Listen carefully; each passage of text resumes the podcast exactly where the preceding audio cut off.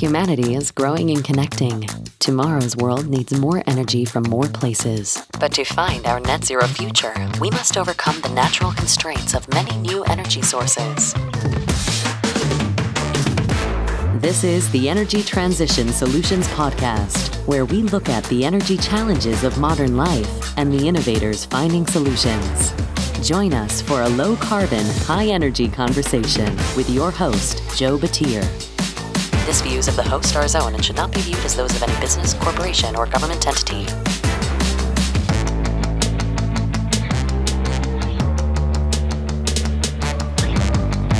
Hello, and welcome to the Energy Transition Solutions Podcast brought to you by AWS Energy. I'm your host, Joe Batir. This is the show where we bring you low carbon, high energy stories from the people solving the energy challenges of modern life. I'm here today with Keith Stelter, Corporate Marketing and Strategic Development Manager at Arc Energy. Arc Energy is a global supplier of reconditioned, new, and as is oil and gas processing equipment.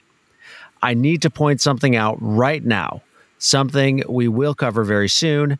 I did not say that dirty four letter word often associated with hardware, that being used. You may be wondering, why not? Isn't there just new and used? We are going to get into that today and also why and how reconditioned processing equipment is great for the environment. So, without further ado, Keith, thank you for joining me on the show today. If you would please share with me and the audience your background and a quick introduction to Arc Energy.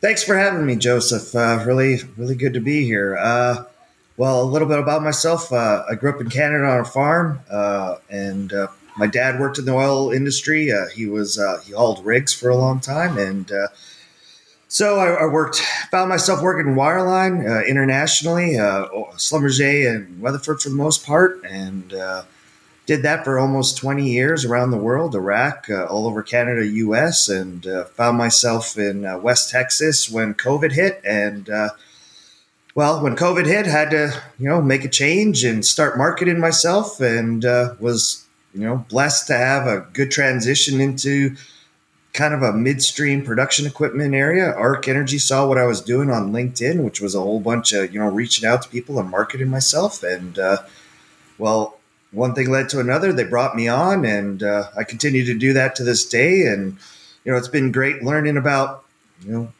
midstream equipment and you know from everything from dehydration equipment, vessels to you name it. And uh, you know, you said uh, used. Uh, you know, it's we, we do sell as is used equipment, but uh, you know what Arc will build new big vessels, dehy equipment, but we also, you know, we recondition it, and I think that in itself they never really realize, you know, how great that is for the environment. Because if you have a vessel, you know, you know these vessels can last 50 years. Some of these ones that we find used are, you know, from the 60s and stuff that are still you know, in, in use to the to this day. And uh, so a lot of the wells don't last that long. So why not use what's on the surface and give it new life on another location?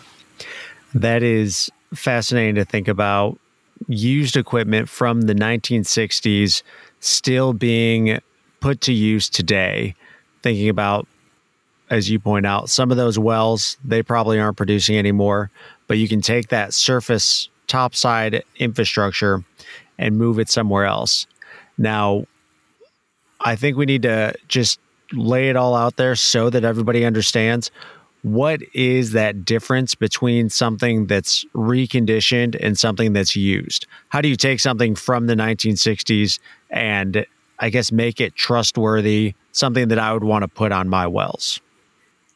So, a big part of it is when it was designed in the first place, and a lot of this is we have to have access to the drawings to get the corrosion allowances and what the original design was. Like, sometimes that's not necessary on some of the plain uh, vessels, but in, in, these vessels, basically what will be taken is uh, they'll be cleaned out, sandblasted, right down to the bare metal, and then hydro tested. Any repairs, you know, if there's nozzles that with their you know the, the weld is what's going to break down before you know the actual bare metal is So they take that, we test it, we replace any nozzles, any welds that need to be replaced, hydro test it back to the you know test pressures, and recertify it. And that's there's a whole ASME code, an R stamp that uh, Arc Energy has. You know, there's several other companies that do it as well. It's not just a Arc Energy thing, but uh, we feel that's basically how Arc Energy really started out was reconditioning big vessels and and valves. And you know, I talk about the '60s for for some of these vessels. There's big valves out in West Texas from the 30s with the, you know, that you can find the odd time. It's it's amazing how the longevity of if it's made really well and taken care of, it it will last a real long time. Wow. so what you touched on some of those pieces, but what is the process to go from finding one of these vessels kind of step by step if we can talk through that to get it into what would be considered fit for purpose or certifiable I, i'm thinking of something comparable like a, you can buy a used car or you can buy a certified used car or a certified pre-owned car is that kind of the difference here used versus uh, reconditioned? I, I, think that's actually a really great way of putting it. Uh, you know, the certified used car is going to be a little bit more expensive than you know your used car because they've gone through it. They've changed small little pieces that you know they know have worn down over time, and that's essentially what we'll do as well. Uh, there's different, uh, you know, like with dehy equipment, there's packing in the towers that has to be replaced no matter you know its age even if it's a couple years old we replace that so each individual piece has its own uh, basically process i guess that we'd have to go through but you know a bare vessel. Like i said we seek out the company shutting down that site and let's say it's a, a they're retiring a heater treater and a separator we we buy that from them. We take it back to our shop. We, like i said we sandblast it down to the bare metal uh, replace anything that needs to be replaced as far as nozzles or welds, and hydro test it, paint it all up, R stamp it, and it's ready to go. So, uh, you know, I think you hit the nail on the head when you said, you know, certified, you know, pre-owned is, you know, we call it reconditioned, right? There's a there's a process, and you know, when when you do buy re, you know reconditioned equipment from Arc, we you know we lay it right out there in the proposal what we do to it, what we promise it'll test at, and that's how we maintain our ASME code rating. Okay. That's very interesting to think about. One question that that I had hmm. So I, as you were talking through this, you've you've mentioned uh, I think it was you said dehy equipment, heater treater, separator, and I'm a subsurface guy. I'm a geologist by trade. So, as far as the top side, I am less familiar with all of the different pieces, components, and parts. That's a long way of asking is there anything that can't be treated or is there anything that that should always be reconditioned and put back into use? Is there anything that ultimately is kind of a single use piece of equipment out in the field? Uh, it's hard to say. Some of the stuff uh, it, for the applications, there's very specific ones such as NACE. Uh, NACE is a rating for you know corrosion, uh, H2S dealing, right? So you can't just take a regular old vessel and apply it to a NACE location. Very now, should you have a, a very unique location where you had a NACE vessel that's already its internal coating, and it's the coating is still good, that's a different inspection that can be brought to that location that requires that you know h2s rating equipment however that's pretty rare to have the exact piece that you need so a lot of cases we do build nace rated equipment brand new however you know like i said there is equipment out there it's just a lot rarer to find the exact fit so that's I, I would say the the most unique uh, you know, fit to purpose types like that, where you know you're dealing with H2S. Okay. So basically, in areas where you have very specific material or very specific topside equipment that you need, you will probably likely be buying new. It's almost a, a bespoke solution or a fit for purpose solution for your your use case. Whereas I would assume in in other situations, kind of if you want to call it run of the mill hydrocarbon production, their reconditioned equipment should be readily available and I would assume it's also cheaper than than used to, or cheaper than buying brand new equipment. Uh, in a lot of cases, yes, and in some cases, no, just because of the availability and you know the turnover of it. Uh, in some cases, like giant amine plants, because they're so hard to you know very long lead times, more than a year to get a amine plant. Hmm. We have several eight entire amine plants that are that we recondition the certain pieces in, transfer it to an entire new location. And because we can do this in like 18 weeks, you know, the company will pay for that convenience. So in the end, you know, it costs them almost the same as a new one, but they got up and running a whole lot faster. So they made their money back sooner, hmm. if that makes sense. So yeah. that's, you know, it's not always, but it, in most cases, yes. It, but at the same time, it depends on what kind of reconditioned equipment is available. Let's say someone's looking for a, a, a very low pressure vessel and they need it like tomorrow. You know, a lower pressure vessel is obviously cheaper than a high pressure vessel. If we don't have any low pressure vessels in stock, but we have high one, high pressure ones that will fill the gap for this person, they're still going to have to pay for the high pressure cost, right? Mm-hmm. So in the end, they're paying more than what they would have paid for the you know the low pressure one, but they got it you know for their timeline. So it all depends on the application, right? Yeah. It you know piece for piece for sure. A reconditioned piece is definitely cheaper uh, to obtain because it's you know it, it it's already been paid for once. So how could you know you really justify the you know the cost of, of charging brand new. Yeah. Yeah, but that's an interesting point that you bring up that there is a convenience fee almost. The fact that you can go from from not having your amine plant to having one and having it operational in 18 weeks. Did you say what is the I guess what's the normal timeline to build a brand new amine plant? I would say more than 52 weeks, it, it, depending on the size. So, you know, you're saving a significant 30 weeks of, of production there uh, in a lot of cases. So, and that argument be made, oh, we can make this one faster or mm-hmm. what have you, but it's generally, you know, a whole lot longer. And then there's, you know, supply chain issues that we know uh, which are occurring that, okay, maybe they could have made you the brand new one in 30 weeks, but that's maybe five years ago they were able to do that. Mm-hmm. If they have any supply chain issues, it might be even longer, right? So I know some of the industries dealing with big compressors right now, 3608 compressors.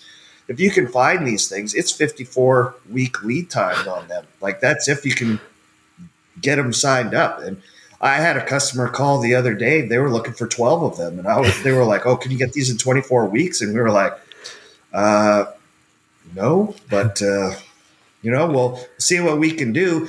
But there are lots of companies. There's alternatives, like they can rent them from companies, and that's why some of the rental firms are doing good. So there is always a solution. It's just is are you prepared to pay for it? Yeah, right? yeah. So pound for pound, it sounds like reconditioned will be cheaper, but there is that that opportunity cost there that you can get something on site sooner. Are there any? And, it's environmentally, you know, it's environmentally a better choice as well, right? Mm-hmm. You know, the same amine plant. Like I'll bring up one we recently had. Uh, a customer was looking for a 700 GPM amine plant, quite quite large, and uh, we knew of one that uh, was an offshore platform that never got put into service. So we basically cut up the offshore platform, removed the skids, made sure it was all set up for land. And like I said, we got that, you know, we quoted them 18, 20 weeks for this amine plant. And you know, new would have been over a year. Wow. So they're going to get up and running. And the what really gets saved in that is you know the ESG score. You know, the ESG is a big big buzzword out there, or letters, however you want to call it. Uh, because they went reconditioned, you know, there's 12 skids involved in that amine plant. There's two giant towers. I think each skid's about a thousand pound, hundred thousand pounds each. And then I think the towers are about 400,000 pounds of steel. So we're talking 2 million pounds of steel there.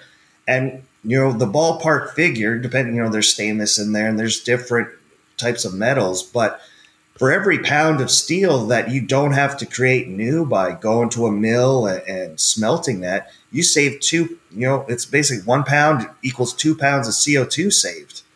So that two million pound amine plant, because they went reconditioned, they get to say, hey, we've saved the environment two million or four, four million yeah. pounds of CO2, right? Two million pounds of steel, four million pounds of CO2 saved, right? Wow it, you know that's a significant amount of, of co2 right and that's for any of these vessels that we come up with and it's you know it really is a better choice if it's available now like i said before you don't always have the perfect piece available and it takes a lot of working with the company in the first place like they have an idea okay we want set up XYZ on location and be like, well, you know what? We don't have XYZ, but we have ABC.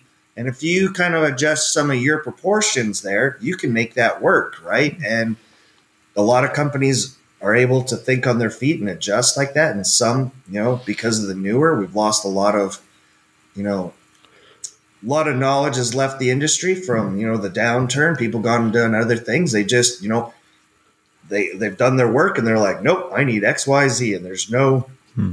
you know, no ifs, ands, or buts about it. So that's where you know we we build new to solve those solutions, right? Hmm. Oh, okay.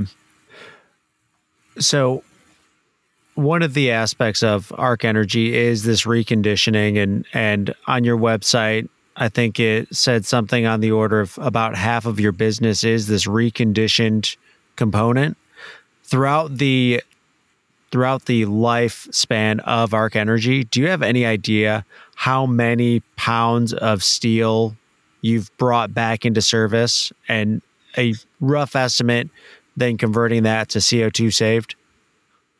So we've been doing some calculations going back. So Arc Energy actually, so today it's 50% of the business, but Arc Energy didn't have its new build, you know, wasn't building new equipment up until five years ago.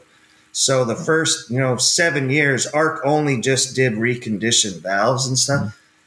We're still trying to calculate everything, but the rough guesstimate right now is over 500 million pounds of steel wow. right now. That's still calculating a few things, you know, it, it, but as of right now, we're still, oh, did how much was that? And we're still looking at some of the books, right? Like I just told you about a 2 million, but that we don't do that big of a plant that often. Mm-hmm. It's generally your hundred thousand pound vessel or you know fifteen thousand pound vessel. But yeah, as of right now, I believe, you know, oh, maybe my boss will kill me. I'm saying the, but it, it's about you know it's 500 million pounds of steel, which equates you know once again you know that's almost a billion pounds of CO2. Say, oh, that's 12 years, right? And that's a significant significant amount of maybe I'm thinking 50 million. Either let's say it's 50 million. Let, let's cut it by 10 and it's 100 million pounds of, of CO2 saved.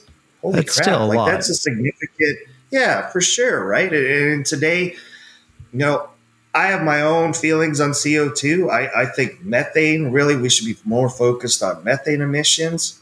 I like CO2 because, uh, you know, uh, I was talking to a great guy the other day, who was saying how it's some of the increased CO2 has drought proof some of the crops over in India in the recent years. Mm. The Sahara Desert has come back and increased its greenery by 5%. Uh, you know, I, am all for a cleaner environment. I don't want any extra emissions. I think all the oil fields is kind of like that. Welcome green energy. You know, the population is growing. We need more energy, not less of it. Uh, oil and gas isn't going away anytime soon. And it's, it really needs to, you know, if we can clean up our act, why not? You, you know what I mean? I don't think really anybody's, oh, I need to be as dirty oil gas guy as possible. I, I don't think there's really any of that guy out there. Yeah, I, I wouldn't think so. I don't think I I haven't seen anybody trying to go swimming in in pools of oil lately. But no, and the ingenuity that's out there, like I, I, I myself, you know, thank you for having me on your show, but I have my my own little kind of show here, and it's amazing some of the technologies that I, you know, have been exposed to. I had uh, there's a company in uh, oh West Texas, uh, Fasken, and they had a city drilling program where they were helping out actually an old age home explore their mineral rights so that they could help pay for some of the residents that couldn't afford it. Hmm. Well, in the end, they had, you know, it's oil based mud. They had this in town. And the people in town don't want to be sitting next to an oil based mud pit because that smells like diesel, right?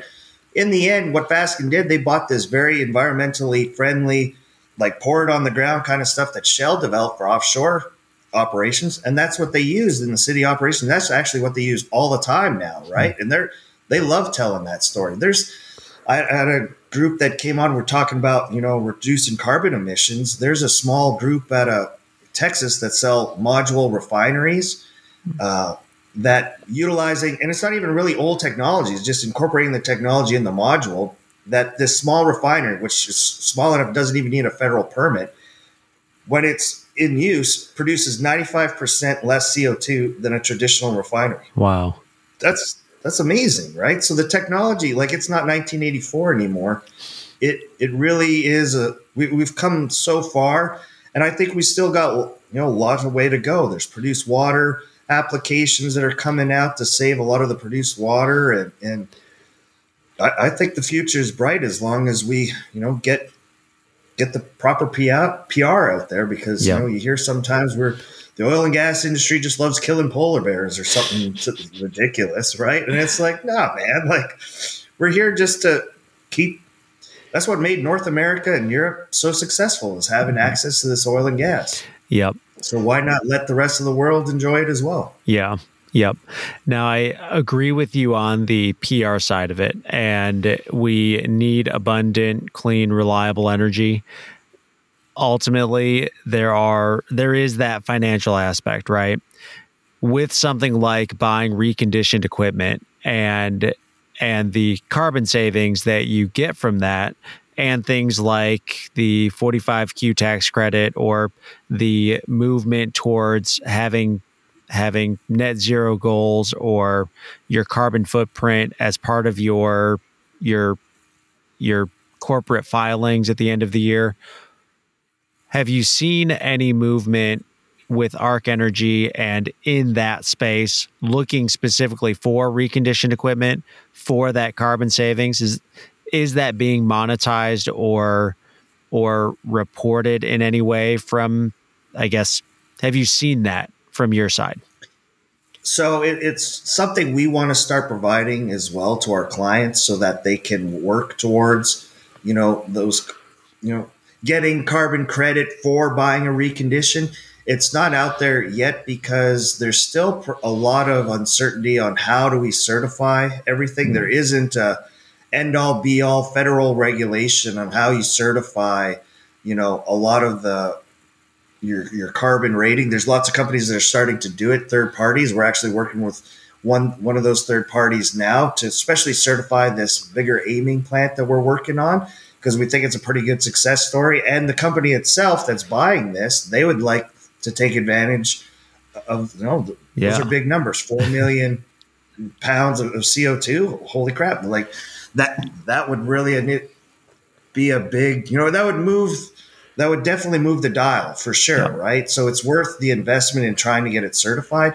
Is it there today? No, it's not because of, like I said, there are a lot of nobody wants to commit to being like this is how you certify you know net zero a lot of people are saying they're doing it but there is no actual un or anything right now regulation that says this is 100% the way to do it and that's why we find ourselves in a little bit of a limbo today Yep. Well, it sounds like there is a lot of interest in these reconditioned pieces, which is great. I'm curious, how many are there? If you take a wild guess, or maybe a, a an educated guess, how much of that, how much existing equipment is sitting out in fields that could be brought back to life and given a second job? It's almost unmeasurable. Like we have an entire used equipment division that just scours, uh, you know, plants and locations, just looking for who owns some of these equipment. Like there's a a giant facility south of uh, uh, Odessa, about two hour drive. It's near another really large, you know, in you know, it's in use facility but you drive down the road and here you see a big fence up, and this place is obviously overgrown with trees and stuff for about two or three years now. Mm. And we see all the big shiny metal towers and slug catchers that we're just like, man, who owns this? Like, we'd love to just drive in there and take it away, right? But it's a work in itself just to track down who the owner is now because maybe it was a company that went bankrupt. So it, there is countless pieces. There's you know, we're not the only ones that do it. There's brokers who deal with this, countless brokers. You can go on the internet, right? And there are people trying to sell this. In, in the end, for a company like Arc Energy, for it to really work financially, because everybody has their markup on it, we got to get to the end user. You know, let's say it's XTO and they have a slug catcher for sale. You know, unless we get direct from you know XTO, if they sell it to a broker, he buys it for what we would have bought it. He adds his 20% markup. By the time we get it and then we, you know, put the money in to recondition it and put our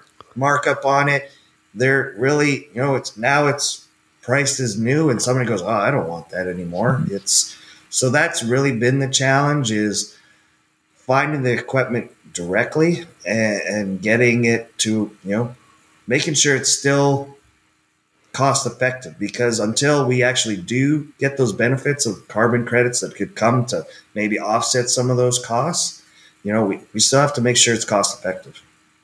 Interesting. Yeah, so it's it's all out there, but it's almost like where is it? Who owns it? How do you get your hands on it? And being able to do they have the paperwork? You, you, you know mm. what I mean? Does it have you know? There's a a little tag that's on the side of every pressure vessel that's certified. And if that tag gets knocked off and somebody didn't put it back up and at least tape it back on and like secure it somehow, that vessel's useless. Wow. Like it basically is lot, yeah, because it now can't be tracked with its number and its certification. It's it's just scrap metal now. Which you know, there's a one other thing that we do uh, mention in scrap metal. We work with the companies and we're we're playing with the idea. I don't know what we're calling it yet. We kind of call it maybe green steel. But the idea is to take a lot of the scrap that we can't, like in cases where the vessel can't be used, take it to a, uh, a steel company, have them melt that down, and then produce raw material for us to build new vessels with. So even mm-hmm. when we are building new vessels, we're trying to maximize as much recycled steel in the new vessel as possible as well. That's fantastic. A great company that does that already for the auto industry. Shout out to them is Nucor. Uh, they're actually, I think, on uh, the, the, Paris Climate Accord, like one of the top. They're within the top ten companies of saving CO two mm. because of the amount of steel that they recycle and stuff. It's you know they're up there with Google and stuff that doesn't you know they don't have a whole bunch of you know work in pieces. It's it's phenomenal that a steel company is out there uh, within the top ten. But I believe I'm not mistaken. They they're within the top ten of the well, can, U.S. Paris Climate Accord uh, you know initiative. Yeah, and I could imagine that because steel, if I'm not mistaken, is the number four producing CO2 emitter industry worldwide. So if we can find a way to to green up steel or decarbonize steel, which I think reutilizing the existing steel we have, whether that is reconditioning equipment or in this case,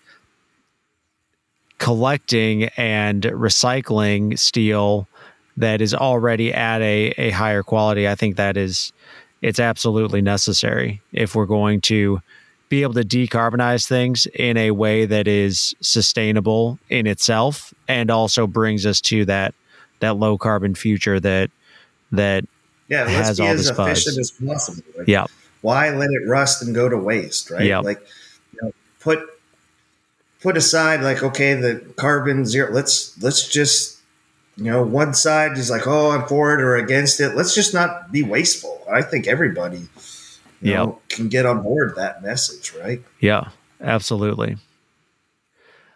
Well, I think that is a good point to transition into the final questions. These are the questions that I ask all of my guests. That first question What is a favorite book of yours that you would recommend? Uh man, the getting to why recently uh read that uh the author man uh it's uh escapes me. I have to pull that up here. It, it was a great book of you know uh it explained why you know apple's marketing's kind of you know is the way it is and why they're so so successful versus you know another electronic company who kind of tries it a different you know tries to do the same but completely fails Hmm. I, I thought it was very fascinating the way he, he went along it. Just give me a second here. I got it on my phone. If- start with why simon sinek. That was it. Start with why sorry. Not find why start with why simon sinek. Great book. All right. It sounds good. Lately I've been I've been doing a lot more not a lot more reading, but a lot more looking at the marketing side and understanding because I've I I guess stepping back, I've been talking about geothermal for over 10 years now and every time I bring it up, I'm like why doesn't everybody know this yet? It's so obvious that we need to have more geothermal. And and then for the past I guess pre-pandemic, so probably since 2018, 2019, the geothermal industry has been saying, why doesn't anybody know about us? What are we doing? What is our message? How do we change it to make everybody understand and care about us? And why doesn't anybody else hear us? And this is this is probably a that's great funny you for it. mentioned that because the biggest episode I've had recently was I had a, a guest on and we talked, we spoke about geothermal, and I had over 360 people sign up for this thing. And by the end, what really was the differentiating factor is where this is being marketed and kind of how. Like Hmm. the big cost of geothermal is the drilling of the wells, Yep. right? And if you can get around that, well, then it's very economical. And what does the United States have? A whole lot of old wells. Yep. And so we're actually Arc Energy is working with uh, some companies and open working with more to try and take some of these old abandoned wells and put some geothermal setups in them and let's start making some electricity or start heating uh, you know uh, greenhouses and stuff like it's it's fascinating what's out there like i said the oil industry i don't think is against any of the other oil other energy sources out there they just want to make sure they're profitable and uh, maybe we're a little jealous they get a little bit better PR than we do. You know, we always we're the bad guy. Nobody ever talks about the good side. So uh, Yep. maybe maybe there's some jealousy there. Well, I think this goes right along your with Arc Energy and everything you're talking about because a lot of the time getting those pipes out of the ground would be prohibitively difficult, right? And surely you're not going to reuse them. You're going to mill them out and recycle them if you're going to if you're going to try and and recuperate those pipes at all. That being the well bores. So why not go in and and repurpose them? And that's that is right along the idea of of reutilizing that infrastructure. Well, well, it kills two birds with one stone. Like a lot of it is now the orphan well uh, fund that the government has is to you know abandon these orphaned wells that have been abandoned, right? And with the geothermal, you put the system down there and you fill it with cement just like you would of an abandonment, but you now you're taking advantage of the heat down hole still.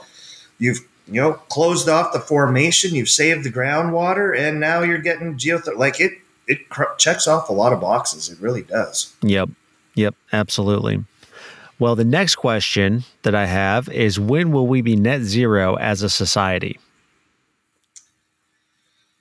Who, you know, I think that's almost like a smoke and mirror kind of term of net zero society. Look at, and what I mean by that is, I, I think it's it's good to be more efficient on everything, but is Tesla a net? You know, does Tesla actually save any, uh, you know, carbon emissions? And in the end, they themselves they still build cars, they still use all their processes and assemble the steel and, and you know, even though there's no motor there, it's a different, you know, there's batteries, the batteries are mine. Tesla itself still produces carbon, right? It's only the end user, the, you know, the person who bought the car who really is like, okay, now my car isn't idling anymore. They've saved it, right? But in the end, right now, most of our power comes from natural gas. So we've just kind of moving, we're moving around the carbon.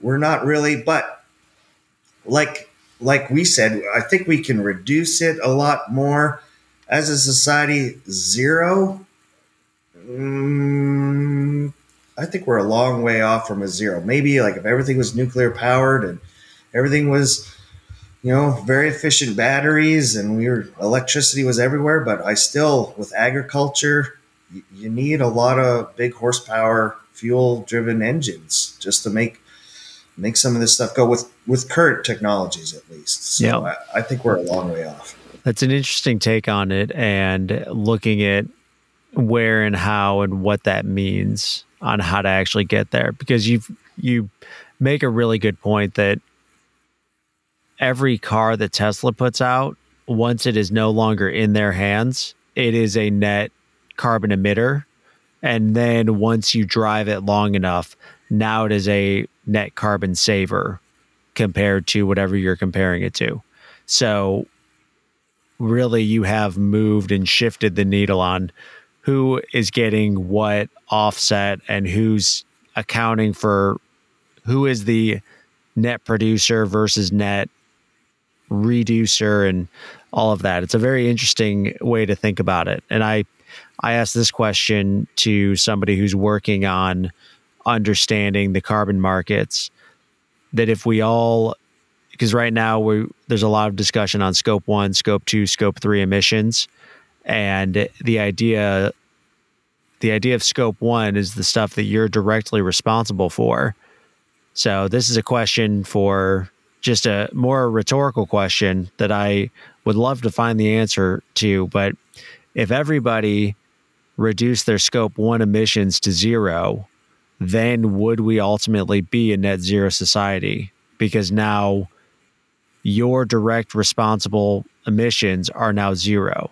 And so that means every industry, every company would all have zero emissions. But don't the employees count? Like we breathe in and expel carbon dioxide. So in the end, you have to find something to offset and to get rid of that. Uh, you know, one of the largest emission emitters of CO2 is refineries. Refineries, I think, is number one overall. Like I said, there's technology out there that can reduce a lot of that to 95% of it.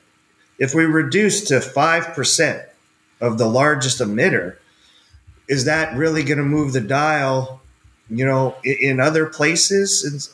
And, and I would, you know, be curious to see how, you know, what would those effects be, right? And uh, mm-hmm and I'm like all for, like I said, I'm all for utilizing the better technologies and being more efficient. But in the end, even the best technologies for refining and stuff right now is at, you know, a reduction of 95. We still got 5% out yep. there. We still have people. So unless we're talking ultimately carbon capture, we're pumping it back into the ground and mm, is that is that going to really achieve what you know what are we really trying to achieve at, at the end of the day like is that's why I sometimes don't think maybe CO2 is not the biggest boogeyman that they're talking about. Maybe it's, you know, maybe it's just not being efficient in, in what we do every day.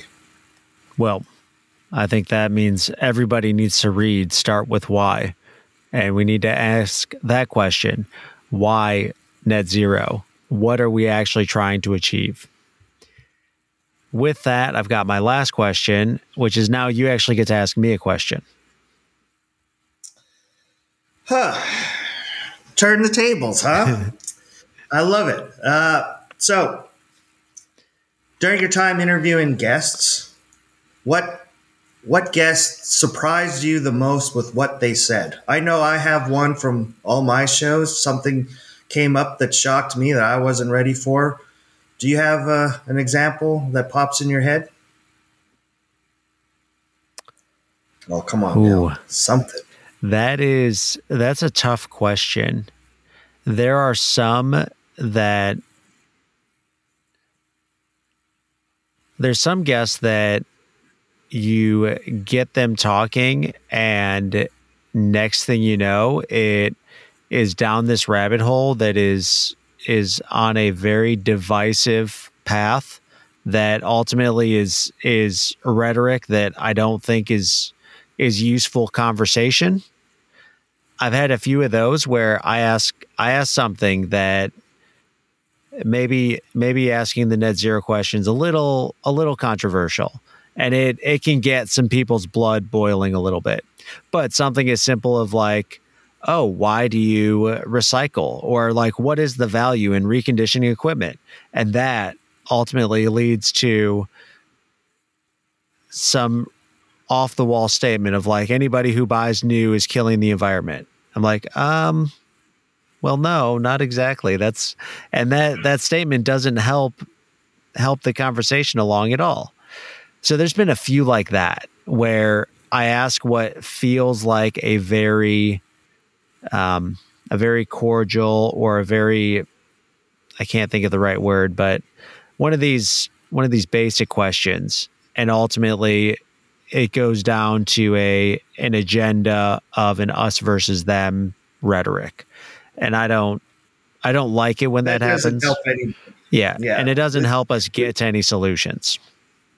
It, you know, there's so many conversations out there I'd love to have with people yeah. on where I would just be curious, you know, wh- why is it like this? But it would be like, oh, that's so offensive, and be like, ah, I wasn't trying to. I just like I'd like to know, and and you know the same thing. I, I would love people to ask, well, why is it like that, and not to be, you know, because attack. You don't win anybody over by attacking Yeah, And maybe the idea isn't really to win anybody over, but to have the dialogue, you know, at least you know I don't know. That was what the United States was built on. A lot of the world was built, you know, some of the best places because you could have those conversations. We may not agree on everything, but I know we probably are in agreement more so if we go to our everyday lives than we probably think. Yep. Uh, that's my feeling. Yep. Absolutely. I completely agree. So I, I didn't give you a specific answer, but those are the ones oh, that were, yeah. You, you know, no, I got you. You don't want to, you know, point anyone out. Mine was yeah. I was interviewing a guest and uh, they threw it out at me that they survived a 777 plane crash in Denver. And I was just like, what? How did he? Where did that? That's one of the most rarest things in the world. So I wow. almost didn't know what to do for a minute. So it was crazy. Uh, yeah. Know, so yeah, keeping your composure sometimes is uh, got to be on your feet. Yep, absolutely. Well, Keith, thank you for joining me on the show today. Before we sign off, is there anything else that you'd like to say? Uh, you know, I'm working with some charities out there. Uh, you know, Sky High for Kids. I recently donated my hair uh, at the Permian event. Uh, raised people just sending money for for the event and to watch me get all my hair cut off. Raised over thirteen thousand dollars. Shout out to them. Anybody who can help them out. Uh, I'm working been asked to be on the board of a charity here, uh, tugging at your heartstrings. It's a local Permian thing that helps out kids.